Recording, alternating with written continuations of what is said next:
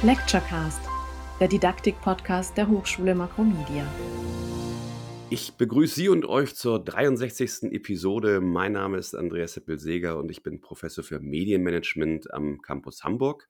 Gast für die heutige Episode ist Alexa Brase. Hallo Andreas. Alexa Brase, die sich vor knapp vier Jahren an der Wirtschafts- und Sozialwissenschaftlichen Fakultät der Universität Potsdam promoviert hat, ist wissenschaftliche Mitarbeiterin am Hamburger Zentrum für universitäres Lehren und Lernen und verantwortet dort die Koordination des Schwerpunktes Transfer zwischen Forschung, Lehre und Service.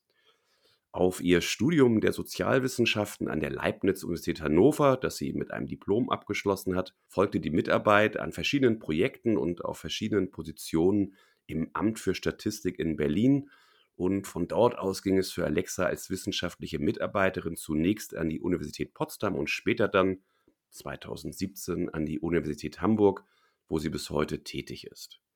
Seit zwei Jahren ist Alexa nicht nur Mitglied im wissenschaftlichen Netzwerk Design-Based Research als methodologischer Rahmen in der Bildungsforschung, das durch die DFG gefördert wird, sondern bildet zusammen mit Gabi Reinmann und Tobias Jenert auch das Koordinierungsteam, das derzeit unter anderem ein Symposium sowie das Special Issue einer Journal-Publikation vorbereitet.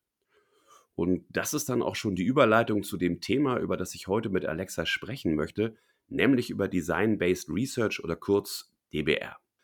Alexa, magst du einmal kurz umreißen, worum genau es bei Design-Based Research geht? Worin unterscheidet sich DBR von klassischer Forschungstätigkeit? Die Bildungsforschung tatsächlich erscheint mir ohnehin immer schon ganz schön vielfältig, sodass ich gar nicht so einfach finde, DBR von etwas ähm, Klassischem abzugrenzen. Aber man kann schon sagen, dass DBR ein paar Eigenschaften mitbringt, die in ihrer Kombination besonders sind. Hm, wichtig ist erstmal, dass es einen doppelten Zweck gibt. Beide Zwecke stecken schon so ein bisschen im Namen, Design-Based Research, also designbasierte Forschung und bei dieser Art zu forschen spielt eben Design eine wichtige Rolle. In DBR gestalten wir etwas aktiv und zwar eine Intervention im Bildungsbereich, die ein praktisches Problem lösen oder hm, irgendwie ein Potenzial nutzen soll, zum Beispiel eine Lehrmethode oder Lernmaterialien oder eine technische Unterstützung für kollaboratives Arbeiten oder so. Das kann alles Mögliche sein. Ähm, und auf der Grundlage des Gestaltens, also Design-Based, wird auch ein theoretisches Verständnis angestrebt. Und zwar dazu, wie Bildung und Lernen mit dieser Intervention gefördert werden können. Ja, und diese Intervention, die wird immer für einen ganz bestimmten Bildungskontext gestaltet. Also zum Beispiel in der Hochschullehre in einem bestimmten Studiengang. Und sie wird da auch eingesetzt, also ganz praktisch erprobt. Und der DBR-Prozess ist dabei iterativ. Das ist noch so ein ganz wichtiges Merkmal. Und es gibt in der Regel mehrere Zyklen von so Gestaltung und Erprobung. Und dabei macht man auch eine formative Evaluation. Das heißt, äh, wir schauen im Grunde beim Erproben, beim Ausprobieren, was besser laufen könnte, ähm, was beim nächsten Mal anders sein könnte und ähm, wo wir nochmal genauer hinschauen sollten. Und das bedeutet, dass DBR immer auch mit empirischen Methoden verbunden ist. Bestimmte Methoden sind aber nicht festgelegt. Typischerweise verbinden wir in DBR-Projekten immer ganz unterschiedliche Methoden, unter anderem, um auch verschiedene Perspektiven zu bekommen auf das, was wir da ausprobieren. Also von Lehrenden, von Studierenden, von Kolleginnen und Kollegen oder was auch immer wir für Teilnehmende da jeweils haben. Naja, und mit dieser Bindung wiederum ans Gestalten in so einem praktischen Setting geht natürlich auch zusammen, dass es eine enge Kooperation geben muss zwischen Wissenschaft und Praxis. Da gibt es aber wiederum jetzt eine Ausnahme bei uns im Hochschulbereich. Da ist es nämlich oft in Personalunion. Also da kann das schon vorkommen, dass äh, man als Scholar of Teaching and Learning sozusagen sowohl die Wissenschaft als auch die Praxis vertritt. Da gibt es aber, aber trotzdem innerhalb von DBR unterschiedliche Rollen, die man dann ausfüllen muss. Hm, das klingt bis hierhin nach einem recht praktischen Prozess vermutlich. Ganz wichtig ist dann noch zu sagen, wo die Theorie ist. Und die ist eigentlich überall bei DBR. Ähm, also es gibt so Hintergrundtheorie, die eben bei der Problemdefinition schon mal helfen, die einem helfen, Ziele festzusetzen und die auch Impulse geben können für das Design selber, also für den Designprozess. Vor allem gehört aber auch theoretisches Reflektieren dazu. Im englischen Texten liest man oft von Conjecturing, also Conjectures, Annahmen, Vermutungen.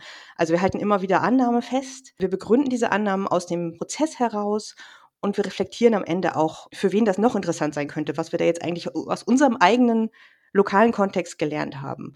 Ähm, und damit steht im Grunde am Ende von so einem DBR-Projekt einmal so eine lokale Intervention und gleichzeitig aber auch ein theoretisches Ergebnis.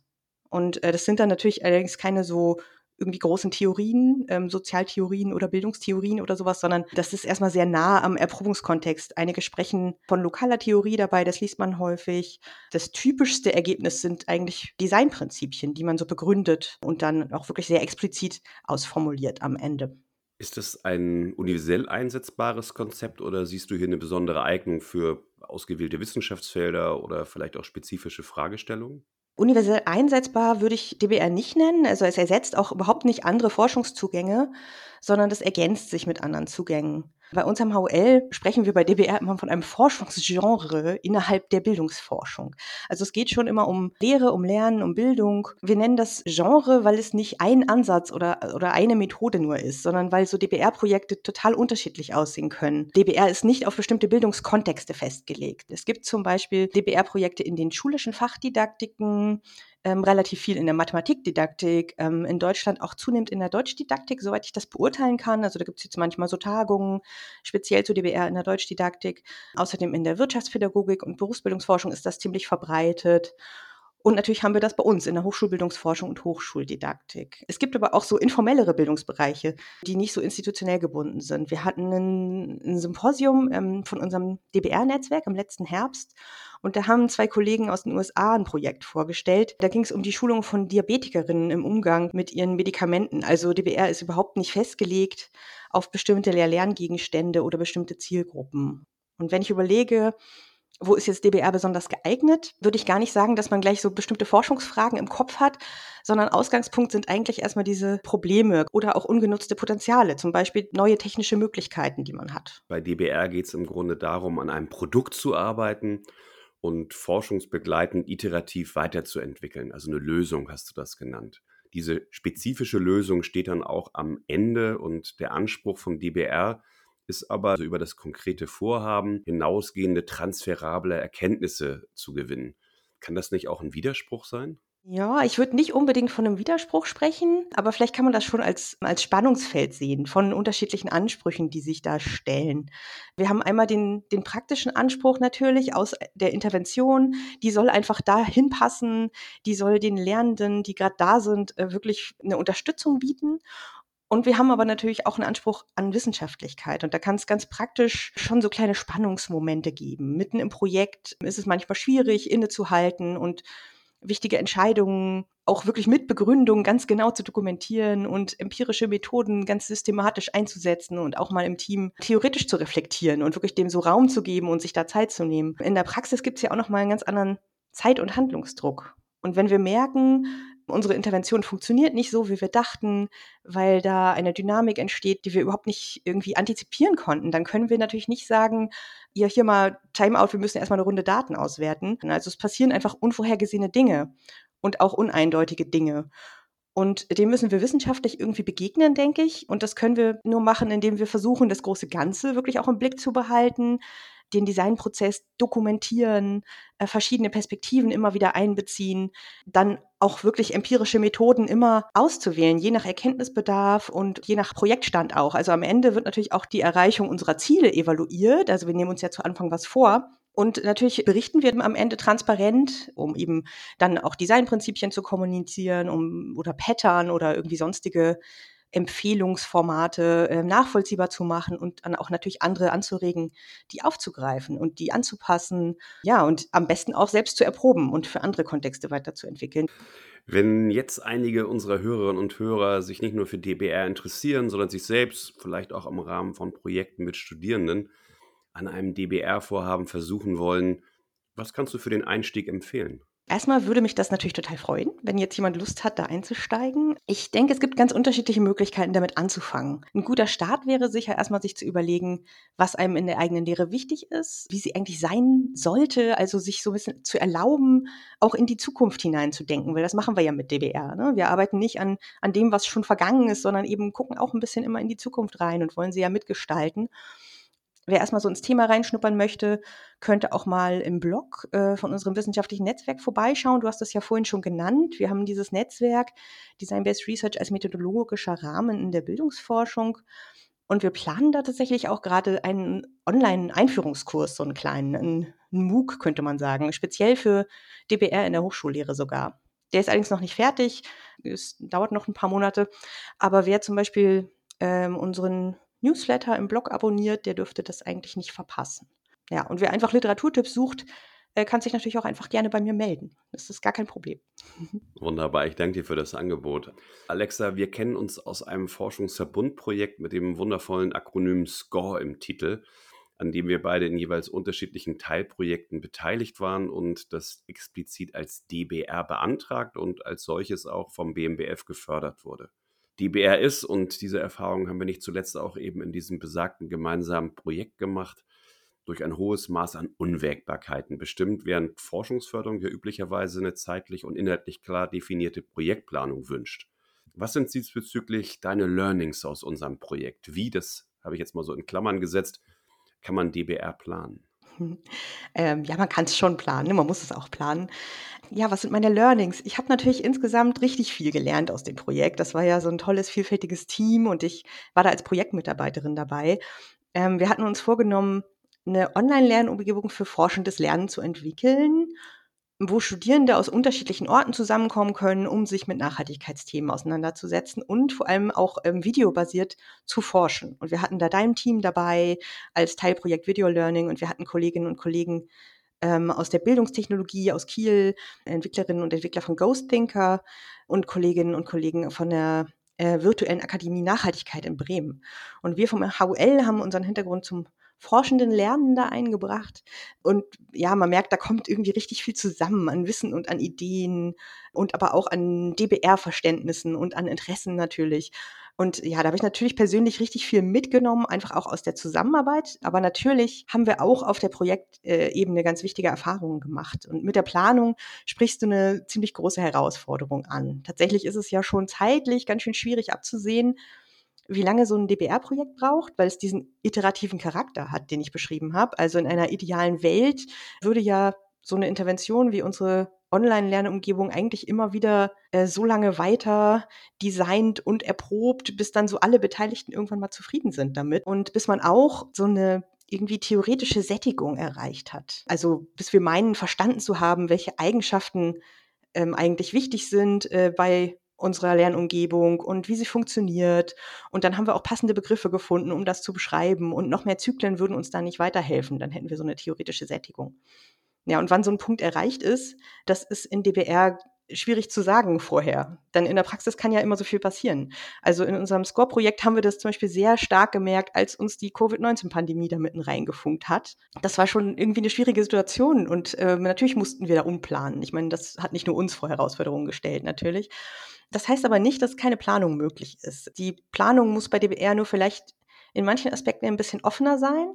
Zum Beispiel in Bezug auf das, man so spontan noch Forschungsmethoden einbeziehen kann und Instrumente, die man vorher nicht auf dem Zettel hatte einfach. Und in anderen Bereichen ein bisschen genauer, weil manche Praxiskontexte und auch manche technischen Entwicklungszyklen, die geben ja schon so eine zeitliche Struktur vor. Und ähm, da muss man die anderen Aktivitäten natürlich auch abstimmen. Ja, und was ich noch gelernt habe aus unserem Projekt ist, dass es gut ist, wenn das Grounding und die Abstimmung im Projektteam wirklich viel Zeit und viel Aufmerksamkeit bekommt. Ähm, also es ist ja auch klar eigentlich, wenn man vieles erst im Prozess genauer planen kann.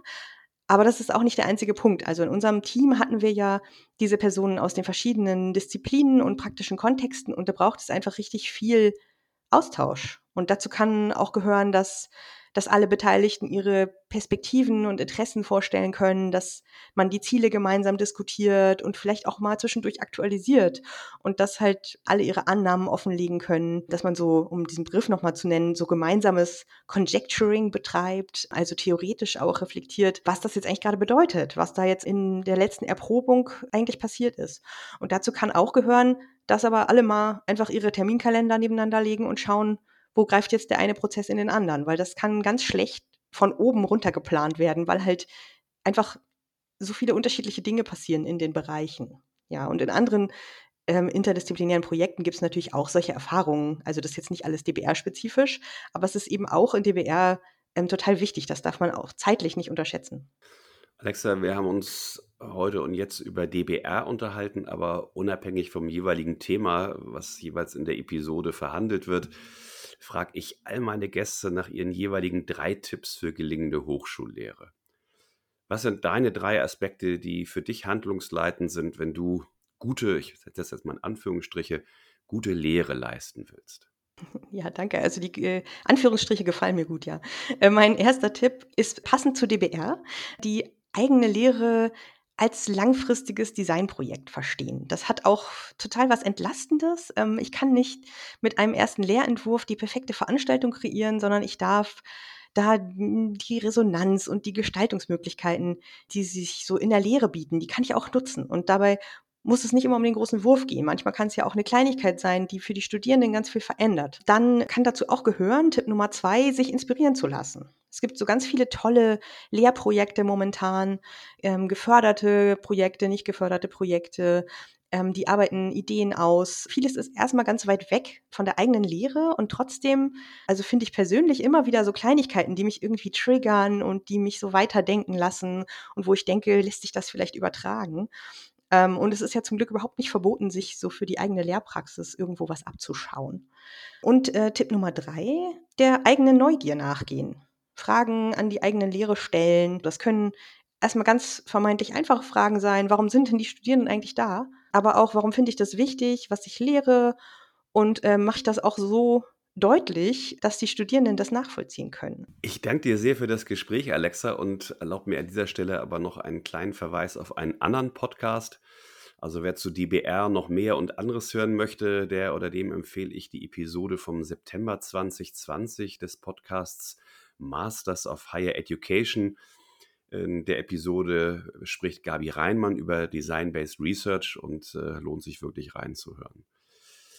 Ich danke Ihnen und euch als Hörerinnen und Hörer für das Interesse und natürlich hoffe darauf, dass Sie, dass ihr auch in 14 Tagen wieder einschaltet, wenn es heißt